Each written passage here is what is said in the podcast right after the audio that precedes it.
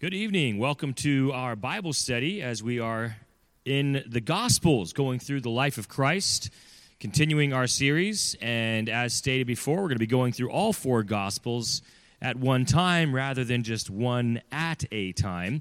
We left off last time we were together with Jesus Christ healing the leper. So tonight we're going to be getting into uh, another miracle, hearing, healing the paralytic or, or the paralyzed man. Now, this is probably one of the most well-known healing miracles of Christ. Of course, there's many famous miracles of Christ, walking on water, feeding the 5,000. But when it comes to healing someone, when you start talking about the four friends and the friends who bring their paralyzed friend to Christ and lower him through the thatched roof, that's often a story. If, if, if anyone went to church at any time in their life, especially as a young child, in Sunday school, they, they very likely heard this story. And, and I do want to go over it. it is in the Bible. We want to cover it, but I do want to hopefully bring some things out that were not noticed maybe when you were young. So let's begin by looking at Mark chapter 2. We will not be looking at all three gospel accounts of this particular story. Mark chapter 2, and uh, we're going to begin in verse number one. And again, he entered into Capernaum after some days. And it was noised that he was in the house. Now, if you remember, when Jesus Christ was healing the leper, the leper was told, Do not tell others what I have done. And then what does the leper do? In fact, Mark chapter 1, verse 45, he goes out and publishes the exact opposite of what Christ said. And because of that, Christ was not able to go into the city because people didn't necessarily just want to hear him, they also wanted to be healed by him. And now, as we go into Mark chapter 2, verse 1, we see more of the same. Jesus Christ going into a house, and straightway, right away, uh, there were gathered, uh, not just some, but many were gathered, insomuch that there was no room to receive them, no, not so much as about the door and he preached the word unto them. And although I, I, believe they were there to be healed by Christ, many of them, because he does do healing while he's here, I believe Christ takes advantage of the opportunity of these crowds, regardless of their reasoning for being there, he takes advantage of that and begins to teach, preach to them the Word of God, to expound upon, I would imagine, the Old Testament and the truth of the Old Testament and how it connects to uh, the Messiah, which he claims to be. And, and as we see in other portions of Scripture where he preaches, it's not just here's how you can live a better life and find success, which would be I think, uh, found in the Sermon on the Mount in Matthew chapter 5.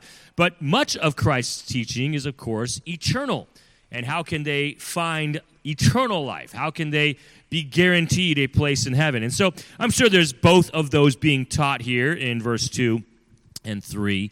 And then in verse 3, they come unto him, bringing one sick of the palsy, which was borne of four. So this man has four friends, and they carry him to Christ. When they get, verse 4, to Christ, there is so much uh, uh, going on, so many people crowded in one location. They cannot bring him through the door. So what do they do? They go to the top and uncover the roof where he was. And when he they lay it, had broken it up, they lay him down the bed wherein the sick of the palsy lay. So they lower this guy down through the roof. Now, if you know much about Jewish structures, the roof was almost another room. That's where there would be uh, maybe a table to have supper in the cool of the night. Uh, as we know with the story of David and Bathsheba, some would even have put their their their bathtubs on the top, a large tub to to bathe in. I would imagine there would be some curtains to protect you from others at the same level. Of course, David being on the palace would have been able to see what uh, over any curtains that might have been placed there.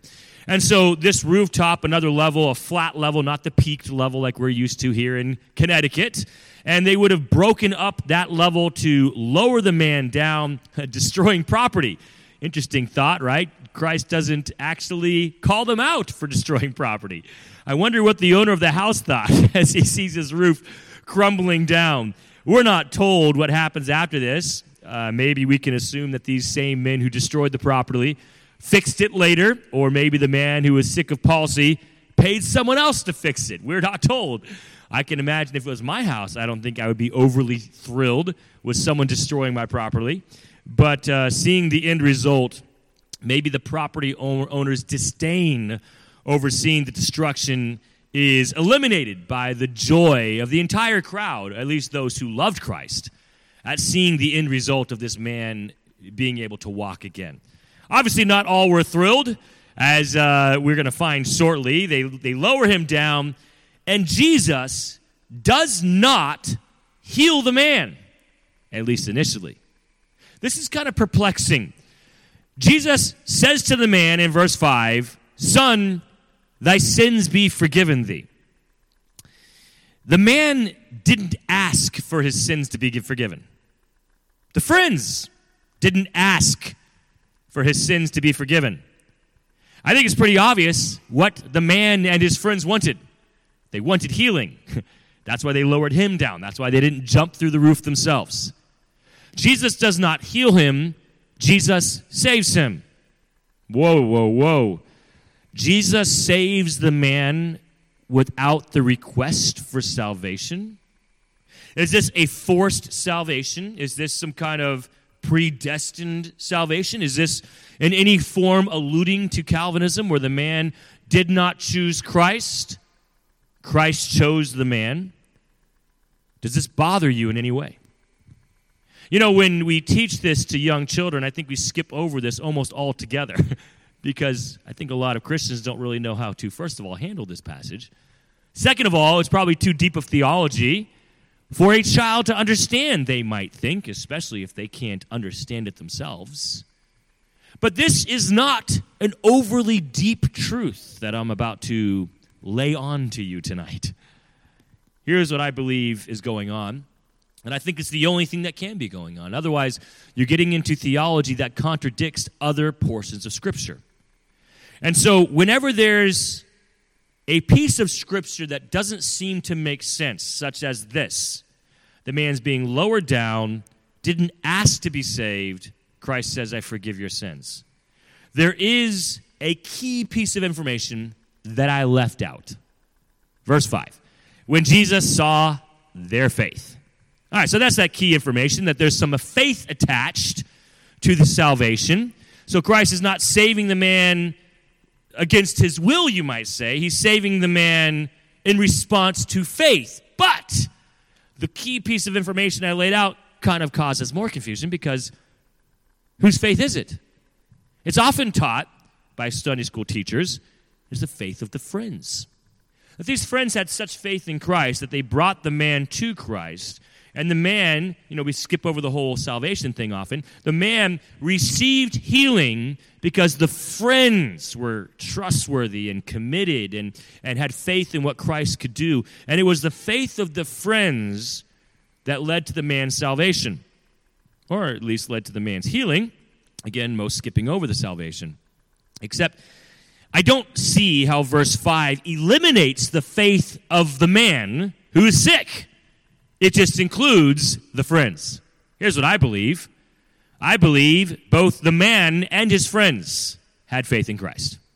I don't believe this man on the bed was saying, "Hey, it's not going to happen. You're going to get me there. You know, Christ isn't going to heal me. He's not the Messiah. He's not God. We're just wasting our time." I don't think the man was complaining on the trip to Christ. I think the man was saying, Oh, here, this is it. This is going to be the day. Christ is God. He's the Messiah. He's the one we've been looking for. This man knew full well who he was about to meet.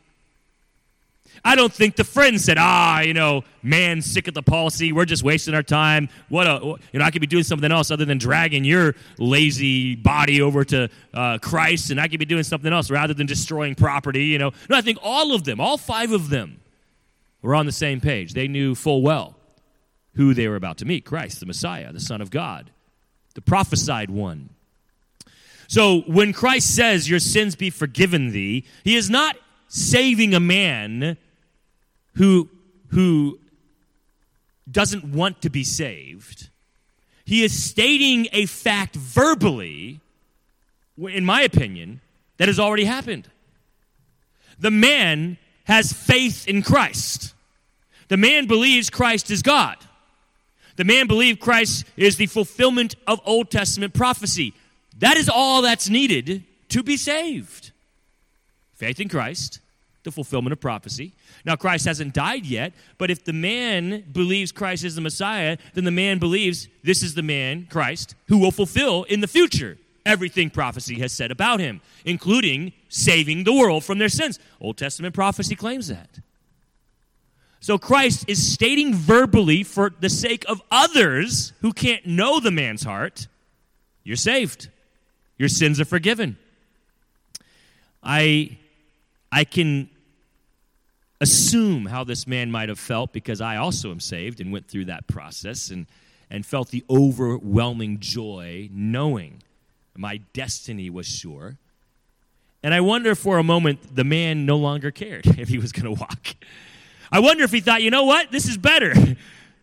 My friends lowered me to be healed from my, my physical illness, but now I'm hearing confirmation, verbal confirmation from the man that I trust, from, from this God's Son, from the Messiah, that I'm saved.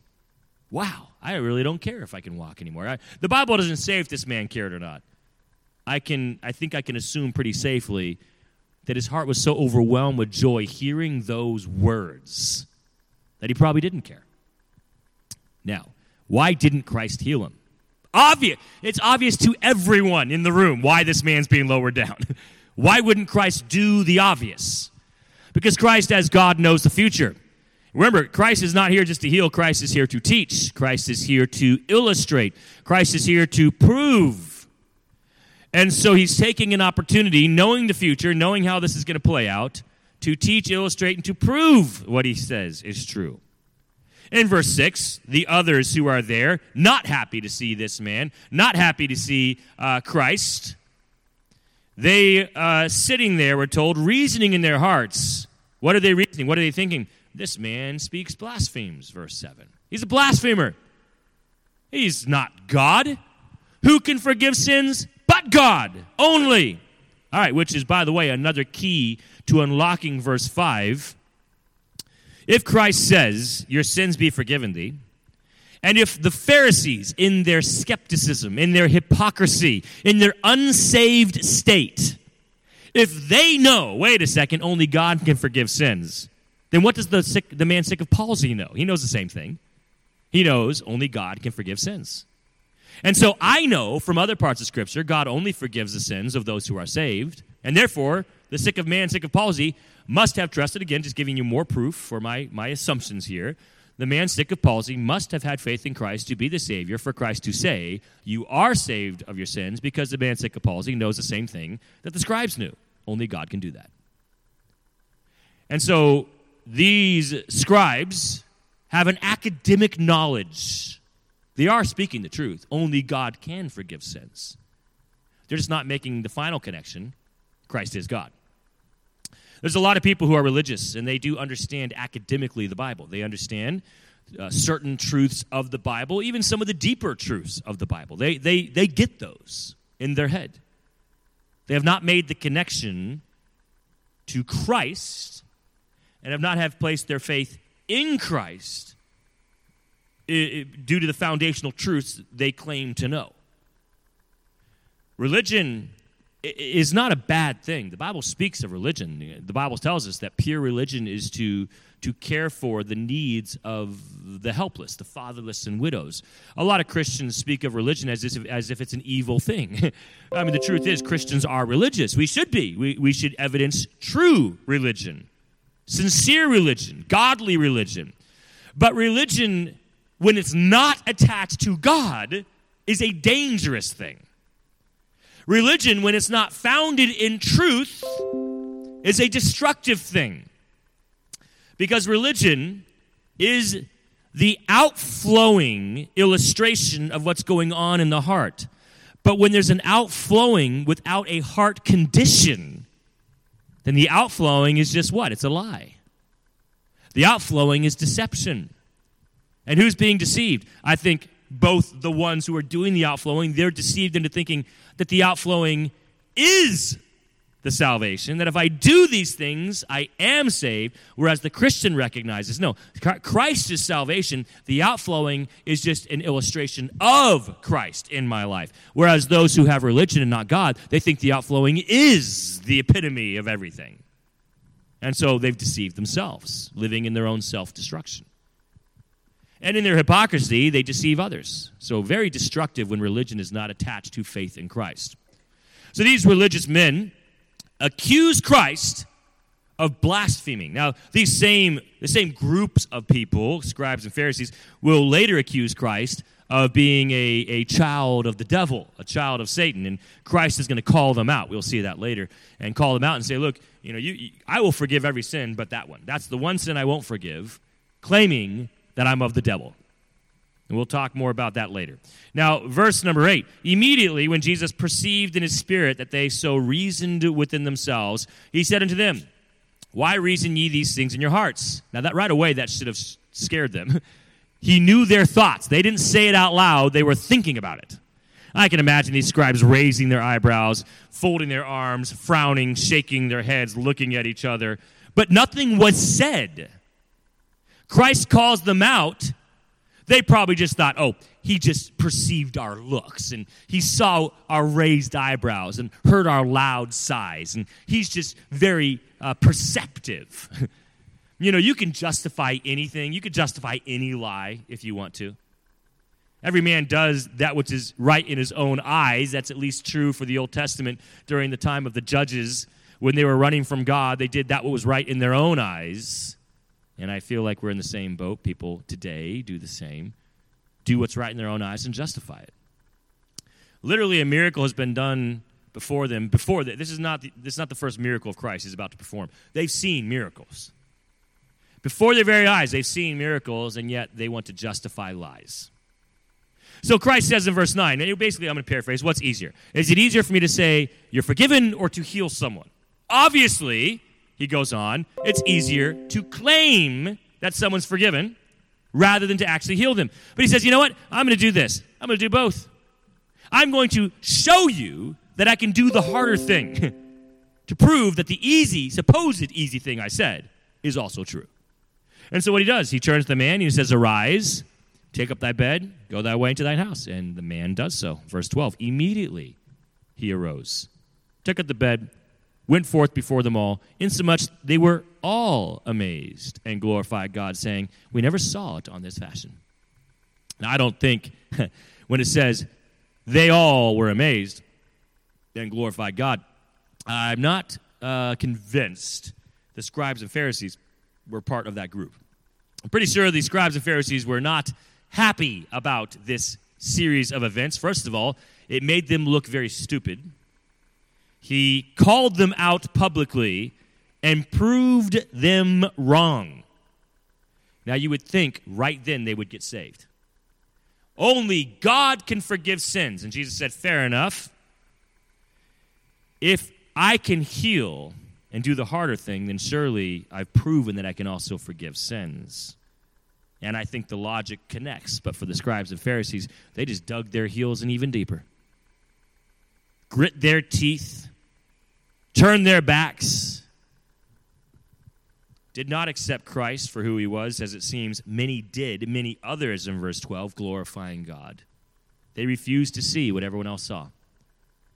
And that's what religion, when not attached to God, will often do. When you have focused your life on outward flow of good works, you won't even see what a, what a six year old child can see easily in their innocence.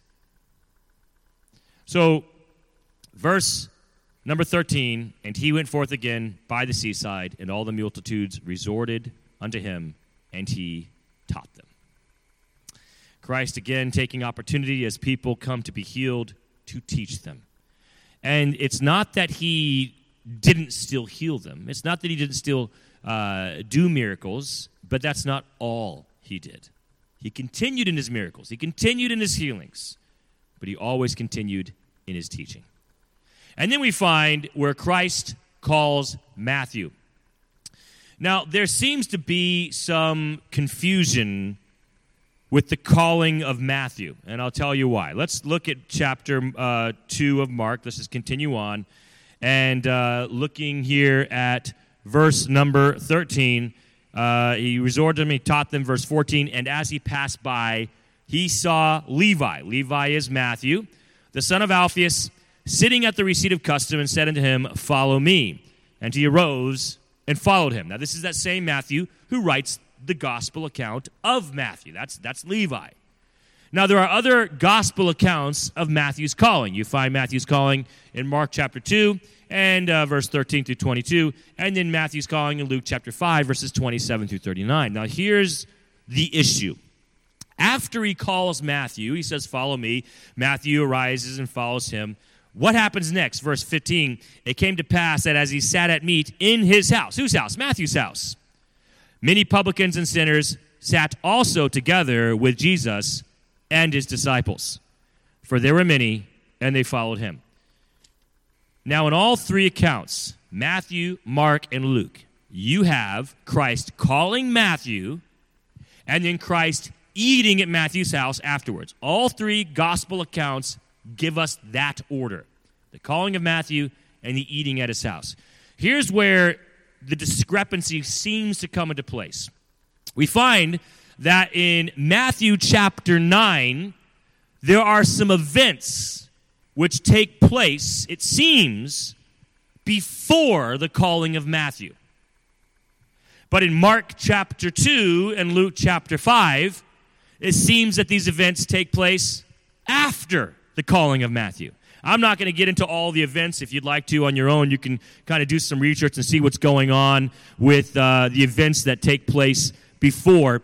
But the gospel accounts don't seem to give the same events before the calling of Matthew, at least not all three. Now, Matthew gives more events before he's calling, Mark and Luke give the events after the calling of Matthew. But we do find after the calling of Matthew, there is a similar event, and that is the, the healing of uh, Jairus' daughter. And we're going to get into that in our final slide tonight, Jairus' daughter. But w- here's what I want to point out to you nowhere in the Gospels is it stated, even one time, that these accounts are all chronological. God never claims that. It is obvious that in the Gospels you have some events that are given out of their chronological order. Does that take away from the inspiration of Scripture? No, it does not. Now, to our American, 21st century American minds, it doesn't make sense to us. But we're talking, first of all, a, a different culture, the Jewish culture, a different writing style, Hebrew, and language altogether, at a different time 2,000 years ago. So it doesn't have to make sense for us to also believe it's inspired. It doesn't have to make sense that, well, you know, if, God wasn't to inspire this, then all the accounts would be given chronologically. There is something to be said for certain events to be given due to maybe the priority that the penman thought they deserved to be mentioned. Maybe the penman was trying to give events that that uh, led up to a certain, like you might say, climax, and not necessarily in chronological order, but here's some things Christ did, and here's some things Christ did, and then here's some things Christ did, and they're not in order, but they, they, there is a purpose behind the direction and the order that they are given. Having said that, Scripture doesn't give us that clarification either. Basically, Scripture just keeps us in the dark. The Bible does not tell us why events are given out of chronological order. The Bible does not tell us that they are given or are not given in chronological order. But when you look at all four accounts, it is obvious that at least one of the Gospels has to be written out of chronological order. So hopefully that doesn't bother you over much. What would bother me is if the events contradicted each other, not that they're out of chronological order. So, having stated that, I'm not going to go any deeper into this whole chronology of the Gospels and, and why Matthew places the calling of Matthew later in, in chronology, chrono, uh, chronological events than the other Gospels. We're just going to now take a look at Matthew's calling. So you've heard it stated Matthew is, of course, the tax collector. The Bible lets us know that. He's at the receipt of custom. And so, as a tax collector, you've probably heard before as well that tax collectors were men who were thieves. They would collect taxes that were owed to the government, but they would also ask for above and beyond what was owed, and they would pocket the rest. This is not new information for anyone who's been in church any amount of time. You've probably heard messages, plural, preached on this. If you went to Sunday school, that was most definitely mentioned in your Sunday school class. Matthew was a thief. And Matthew also was brought into the fold later than the other disciples. He was probably one of the last disciples who joined, if not the last. Now, we don't know what disciples had joined at this point. We know that there were certain ones. We know, of course, the, the two sets of brothers. We know, we know Philip had joined. And, and we know now Matthew is joining, but we don't know when the others, Judas Iscariot, there's no mention of when Judas Iscariot joined Christ, whether Christ went to him and said, Follow me, or whether, whether Judas said, I want to follow you. That's not mentioned. We just know that later in the accounts of the Gospels, the, the 12 apostles will be mentioned by name. And half of them are not mentioned until that time. but this is pretty late in the ministry of Christ. This is at a time where Christ has already had the first Passover. Now, there are four Passovers given in the gospel accounts. It is the book of John, the Gospel of John, where we are given a lot of the festivals, specifically the Passovers, to help us mark time. The gospel accounts do not say in the year this amount AD or BC because that's not how time was kept back then. The gospel accounts do not even necessarily tell us in the year of our Lord because, again, Christ is a new phenomenon, right? The gospel accounts do not tell us in the year of this king or that king. There are some mentions of kings and their rule, but not enough for us to see where Christ was at at every point in his ministry. And by the way, the mentions of these kings and their lives and their rule would have meant something to the Jews who knew those kings and could could make a correlation between their calendar and the kings. We have a lot of guesswork right now, looking 2,000 years back at, at partial documents and historical documents. We can't really pin down exactly compared to our modern calendar when these kings ruled. It has, there's kind of a general amount of time.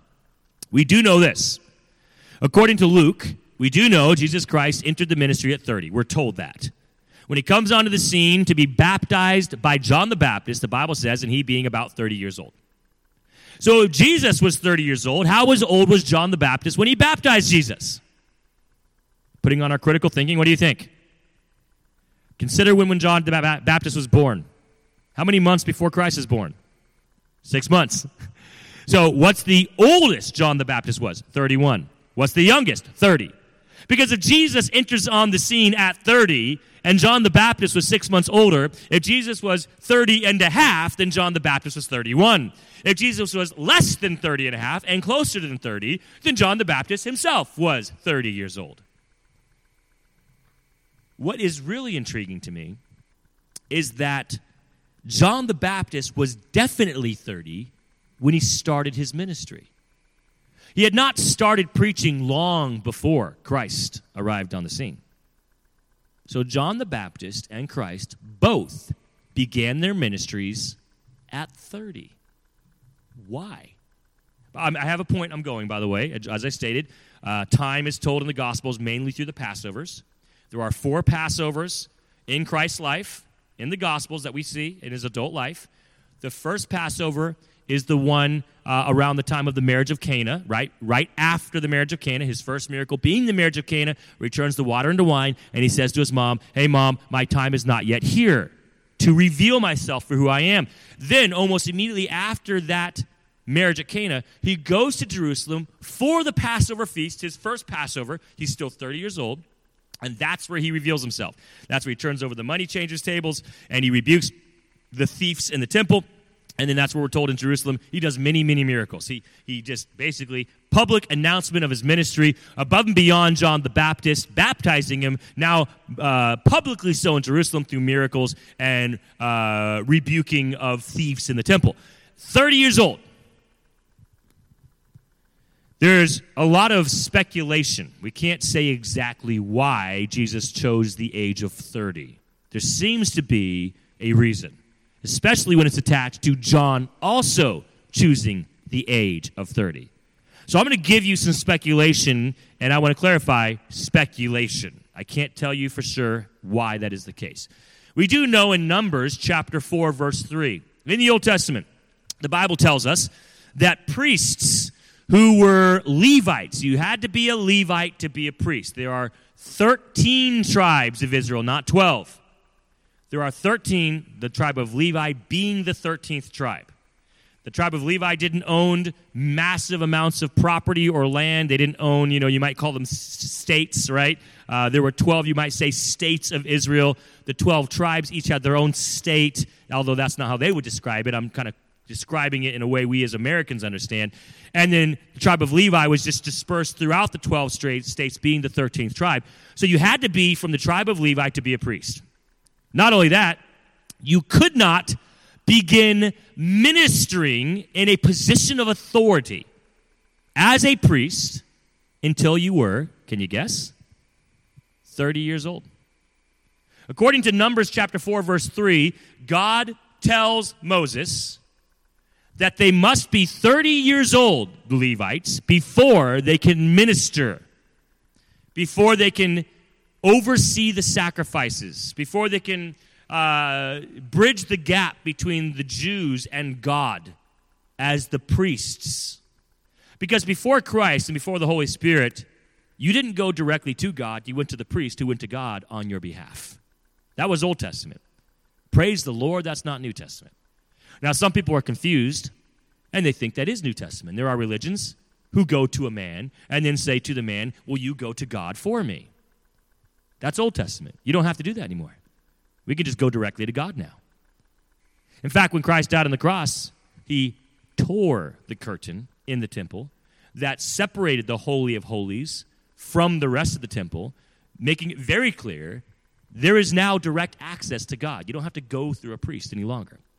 But in the Old Testament, and at this time, before Christ died, how old did you have to be to actively minister on behalf of the people as a priest? 30 years old. In Numbers chapter 8, verse 24, we're told 25. Wait a second. Why is one age 30 and one age 25 in the Old Testament? And both referring to priests and both referring to ministry. I believe Numbers chapter 8, verse 24 gives a slight clarification. And I believe Numbers 8:24 is referring to a training period. That a 24 year 25 year old male was allowed and encouraged, if not basically put in the position of learning under a veteran priest of 30 years old or older. And so there's basically a five year college period, a five year internship. That before they became an active priest themselves, they had to learn under someone else. And that time period was five years. Now, something else interesting once they were 50 years old, their time of ministering, at least actively, was done at 50 years old. What does that mean? Was it forced retirement for ministers? Because here's how some people have stated it that in the Old Testament, God believed that maturity arrived at 30 years old, and that uh, a man was not mature enough to do the work of ministry until he was 30. And he was not really mature enough to learn under someone else until he was 25. Now, I don't necessarily believe that's what's taking place. I don't know what is God's reasoning for 30. There obviously is a reasoning for 30, and it might have some attachment to experience, life experience, and maturity. It also might have some attachment to uh, the fact that even if you are mature at 20 years old, even the Apostle Paul stated to Timothy, let no man despise thy youth. That even if you are mature, people look at your youth and say, well, I'm not going to listen to you anyways. That, that your maturity isn't always seen by others, especially when you have a baby face, right? You know, unshaven, if you're a Jew and your beard's not fully grown out at 26, people may not take you seriously. And so God may have taken that into account. But here's the problem with stating that, well, in the Old Testament, someone wasn't supposed to be a priest till 30, and we should follow that. And pastors should not take a church till they're 30. You'd also have to say then pastors should retire at 50, because that's when priests were, re- were re- expected to retire. They, they could not actively serve. Now, we are told that they would be allowed to help others. That at 50 there was kind of a semi-retirement. They would they could assist, they could oversee, they could they could advise, but they had to step away from the active role of priest. And I'm sure many pastors would not be happy to hear they have to retire at 50. So that just blows that argument out of the water. I will also state this in uh, the Old Testament how old do you have to be to fight? It was 20 years old. I mean, so God thought someone was mature enough to fight and die for your country at 20, but not mature enough to minister till 30. Uh, again, I'm not saying there isn't some correlation between maturity and ministering. And I would say as well that fighting in an army and taking command and dying for your country probably doesn't take as much maturity as leading God's people spiritually. So I, I will give that point out. But then we have another problem. We find that in First Chronicles chapter 23 verse 24 that David had changed the rules. and now you could become a priest at 20 years old. And you say, well, was that only for a time? No, because in Ezra chapter 3 verse 8, hundreds of years later, they're still entering the priesthood at 20 years old. There's only two things I have to say about that. First of all, it was David who changed the rules, not God. Second of all, the Bible doesn't clarify when David changed the rules. Did David change the rules from active, full fledged priestlyhood from 30 to 20, or did he change the training period from 25 to 20? Essentially, saying your internship can begin at 20. I don't know. I lean more towards the idea that I think David was allowing interns at 20, allowing more help in the priesthood at 20 years old, probably still keeping the active duty, full uh, authority of a priest at 30. Although the Bible doesn't state that, that's where I lean. But either way, it doesn't matter. David changed the rules, not God. And so we're left with Jesus Christ being about 30 years old. How do we know that? From the Passovers. We know the time of his ministry and how that took place. We know he's 30 years old from Luke when it said he's about 30 years old. So, did Jesus enter the ministry at 30 because of Old Testament expectations regarding a priest? Well, was Jesus entering the role of priest?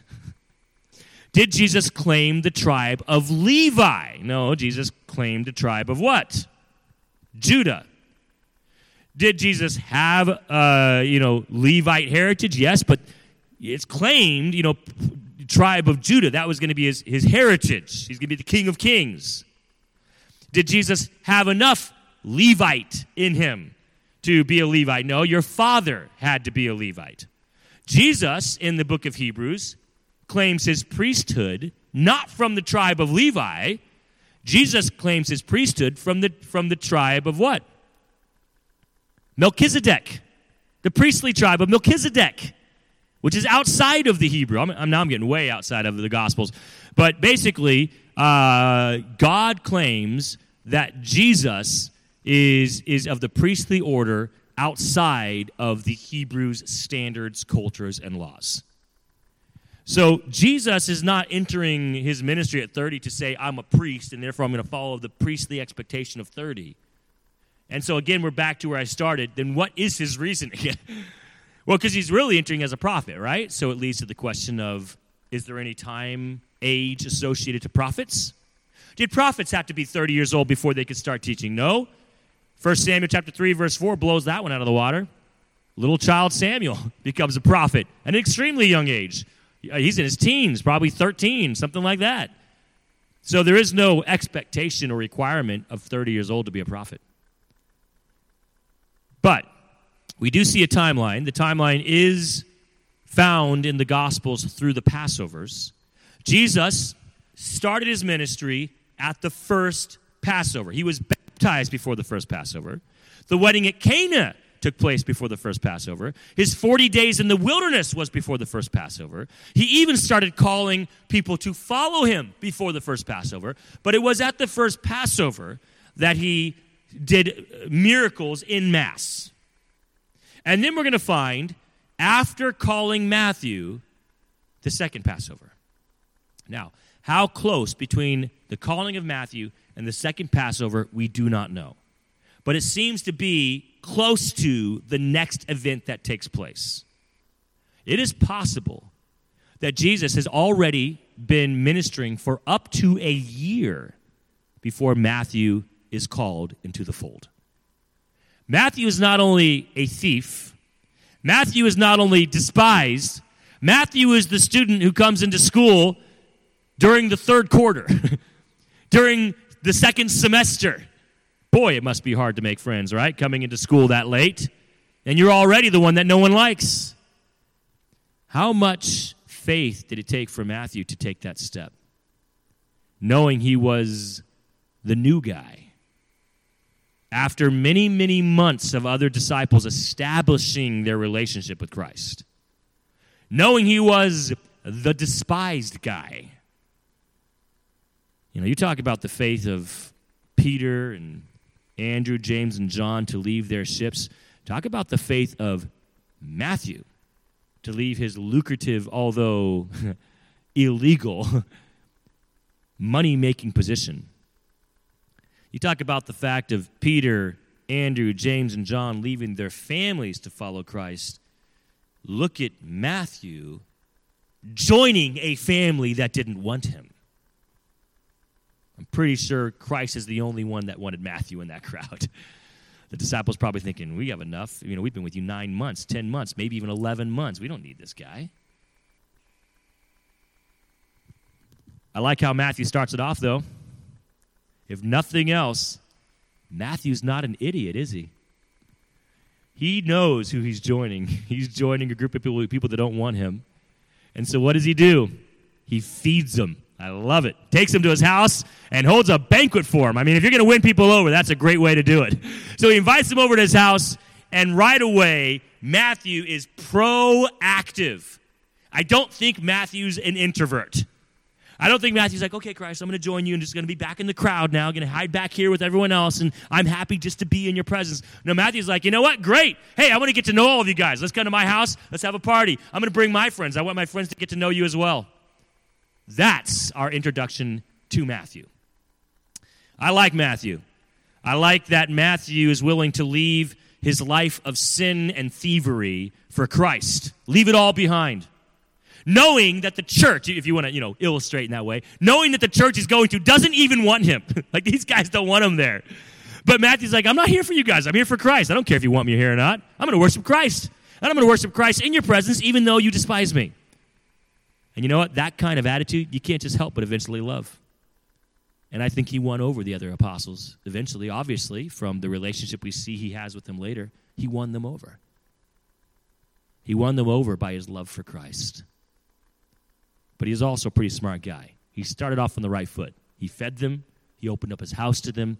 He didn't in, put insult on top of insult. He didn't just only invite Christ and leave the rest out. Everyone's invited.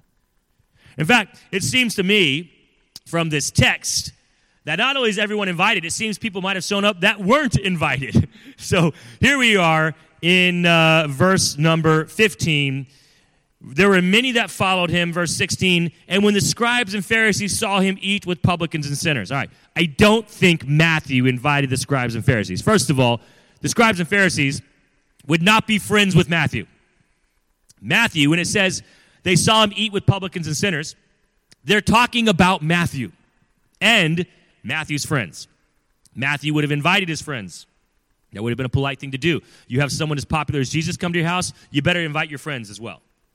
So the Pharisees are coming uninvited because the Pharisees are the kind of like we own the world, we own the town. Like we can go into anyone's house uninvited, and you should be grateful we walked in and feed us. Like that would be their attitude. You know people like that? They walk in your house and they think that they're blessing you with their presence. Like you, why would you be shocked that I'm here? You should be, you should be exa- uh, you know, thrilled that I'm here, ecstatic. And so the uninvited show up. This is such a big party. They said unto his disciples, How is it that he eateth and drinketh with publicans and sinners? And did you catch this? Who are the scribes and Pharisees talking to? Not Christ. They're talking to Christ's followers. about Christ.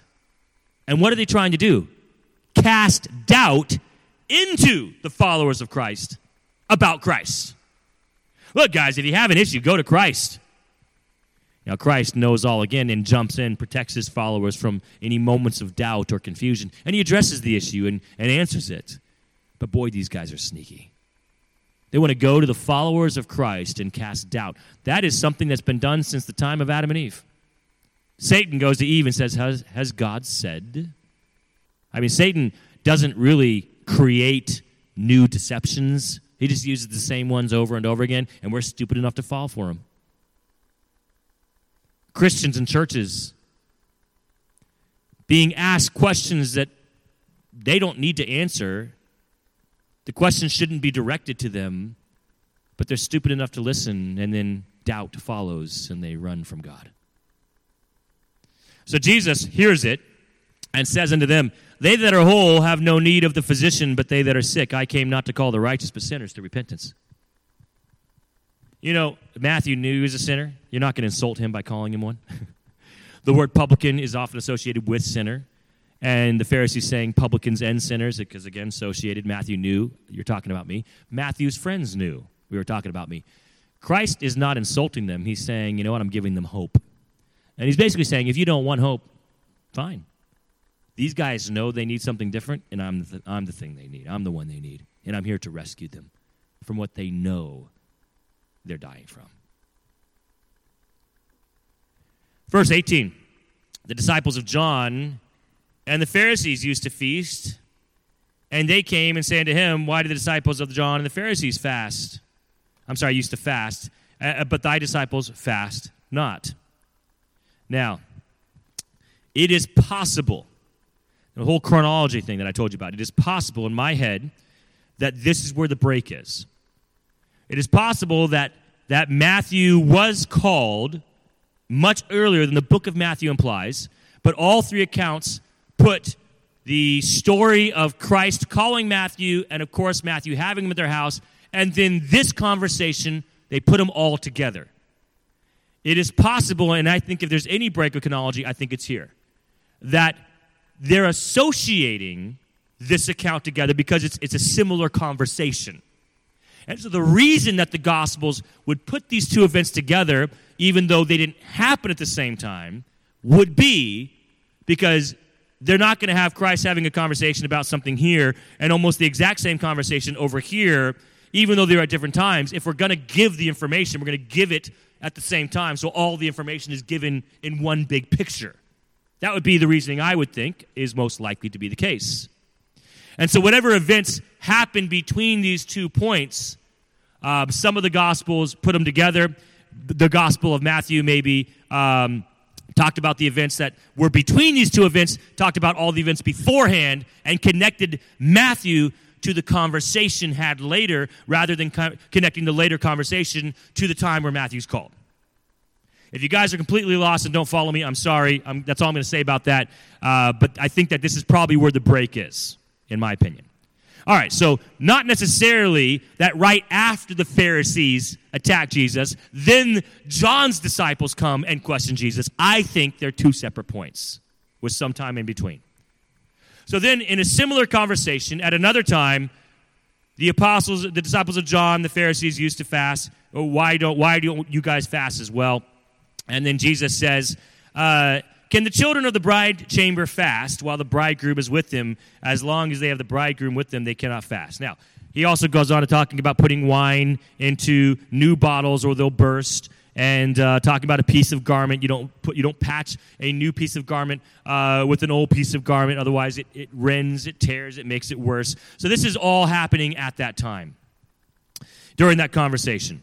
And then he says uh, in verse number 24 And the Pharisee said to him, Behold, why do they on the Sabbath day that which is not lawful? Okay, what's going on? In verse 23, we see the, the disciples picking corn. So this is, again, a separate conversation, separate thing. But attached, because again, they're all talking about the same topic. But we know that this topic in Mark chapter 25 and on is a separate time because we're told in verse 23, and they went through the cornfields. So again, I think the implication is we're trying to, to put together, group together similar conversations, even though these conversations didn't all necessarily take place in the same day or even the same month, possibly not even the same year. I mean, it's a possibility. So that's the calling of Matthew. Let's move on now. I got 10 minutes, and let's talk about Jesus healing at the pool of Bethesda. Bethesda. So in John chapter 5, that's where we're going to go now. John chapter 5. John doesn't talk at all about the calling of Matthew, skips that altogether. And the other gospels don't talk about the pool of Bethesda. This is the only gospel that deals with this account. So in John chapter 5 and verse 1, this is the entire chapter. I'm not going to probably make it through the entire chapter tonight. So next time we pick up, we'll just continue on in John chapter 5. In verse 1, after this, there was a feast of the Jews. And Jesus went up to Jerusalem. Now, by the way, John chapter 5, verse 1, a feast of the Jews. It is implied this feast is a major feast because Jesus is going to Jerusalem for the feast. It was the feast of the Passover that the Jews were highly encouraged to travel to Jerusalem for this feast. John chapter 5 verse 1 doesn't clarify that this is the feast of the Passover. In fact, it doesn't even say the feast. It says a feast. So some theologians believe this is a different feast, but again, I'm not going to get into in depth probably because you'll just be bored by the information. But if you look at other feasts and other times going on in the Gospels as Christ was traveling throughout Galilee, it doesn't seem that there could have been other major feasts that haven't already passed. I'll give you one example. When Christ is uh, dealing with the Samaritan woman, and he says, Behold, uh, you say four months to harvest. Christ right there is giving us an idea of what time of year it was because four months to harvest, if harvest was four months out, it would have been about November, December. And so major feasts that this could have been would have already passed by that time. And so the only other really major feast this could have been, and, it, and, and the feast that Christ would have traveled to Jerusalem for, would have been the Passover. So most theologians, with that information in mind, believe that John chapter 5, verse 1 is the second Passover, which means Christ has now entered, is now entering into the second year of his full-time ministry. That he's already had one pass, and now going into number two. All right. Verse 2. Now there was at Jerusalem by the sheep market a pool which is called in the Hebrew tongue Bethesda, having five porches. In these lay a great multitude of impotent folk, blind, halt, withered, waiting for the moving of the water. For an angel went down at a certain season into the pool and troubled the water. Whosoever then first after the troubling of the water stepped in was made whole of whatsoever disease he had. A lot of people, I think, have problems with this text because it seems very odd to them that there would be a pool you could step into and be healed. Let me ask you this Is it odd that uh, in the Old Testament there would be prophets who could call fire down from heaven? Is it odd that the Old Testament prophets like Moses, who is a prophet, could uh, split the Red Sea? Is it odd that Old Testament even leaders like Joshua could have the Levites carry the Ark of the Covenant across the River Jordan as the River Jordan uh, went to, to the water dissipating into the ground and then coming back when they're done? Is that odd? I mean, if you believe in a God of miracles, you believe in a God of miracles. The only reason that's odd to us is because God's not still doing that today. It wasn't odd to the Jews because that had been going on every year. This was a commonplace thing. The only oddity of it was it wasn't through a prophet. Because throughout most of the Old Testament, it was the prophets who were doing the healing and the prophets who were doing the miracle. This miracle isn't attached to a prophet. That's the oddity. It's attached to an angel. And the Jews would have known that. If, if there's no prophet here to touch the water and we be healed, God must be sending an angel down. They would have come to that conclusion. And by the way, inspiration of Scripture gives us that same conclusion but it had been happening for some time. So, why would God heal people in this manner? Well, why would God heal people through prophets? Today, why would God heal people through prayer, which He often does? The method in which God uses to heal people should not concern us so much. The fact that He heals should be our focus. We serve a healing God. In the Old Testament, God used prophets, I think, to, actually, I know, to clarify for the people of God who was a prophet of God. He stated if, if the prophet can, can do these things, it's very likely as a prophet. The last way to know is if when they give a prophecy and it comes true and they can do these miracles, then you know they're a prophet of God. But keep in mind, Satan's followers can do amazing things as well, as we saw with Moses in Pharaoh's household and the sorcerers of Moses copying some of the miracles of Moses. So God did specify that, hey, just because they can do amazing things is not enough. They must also be able to tell the future and it come true. But God would use the miracles of the prophets to clarify who were prophets.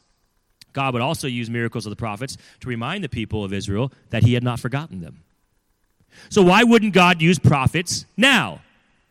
Well, John the Baptist is a prophet. They hadn't had prophets actively for hundreds of years. Why not? You might call it the dark period, the dark ages of Israelite history, Jewish history, for, where for hundreds of years there was no prophecy given.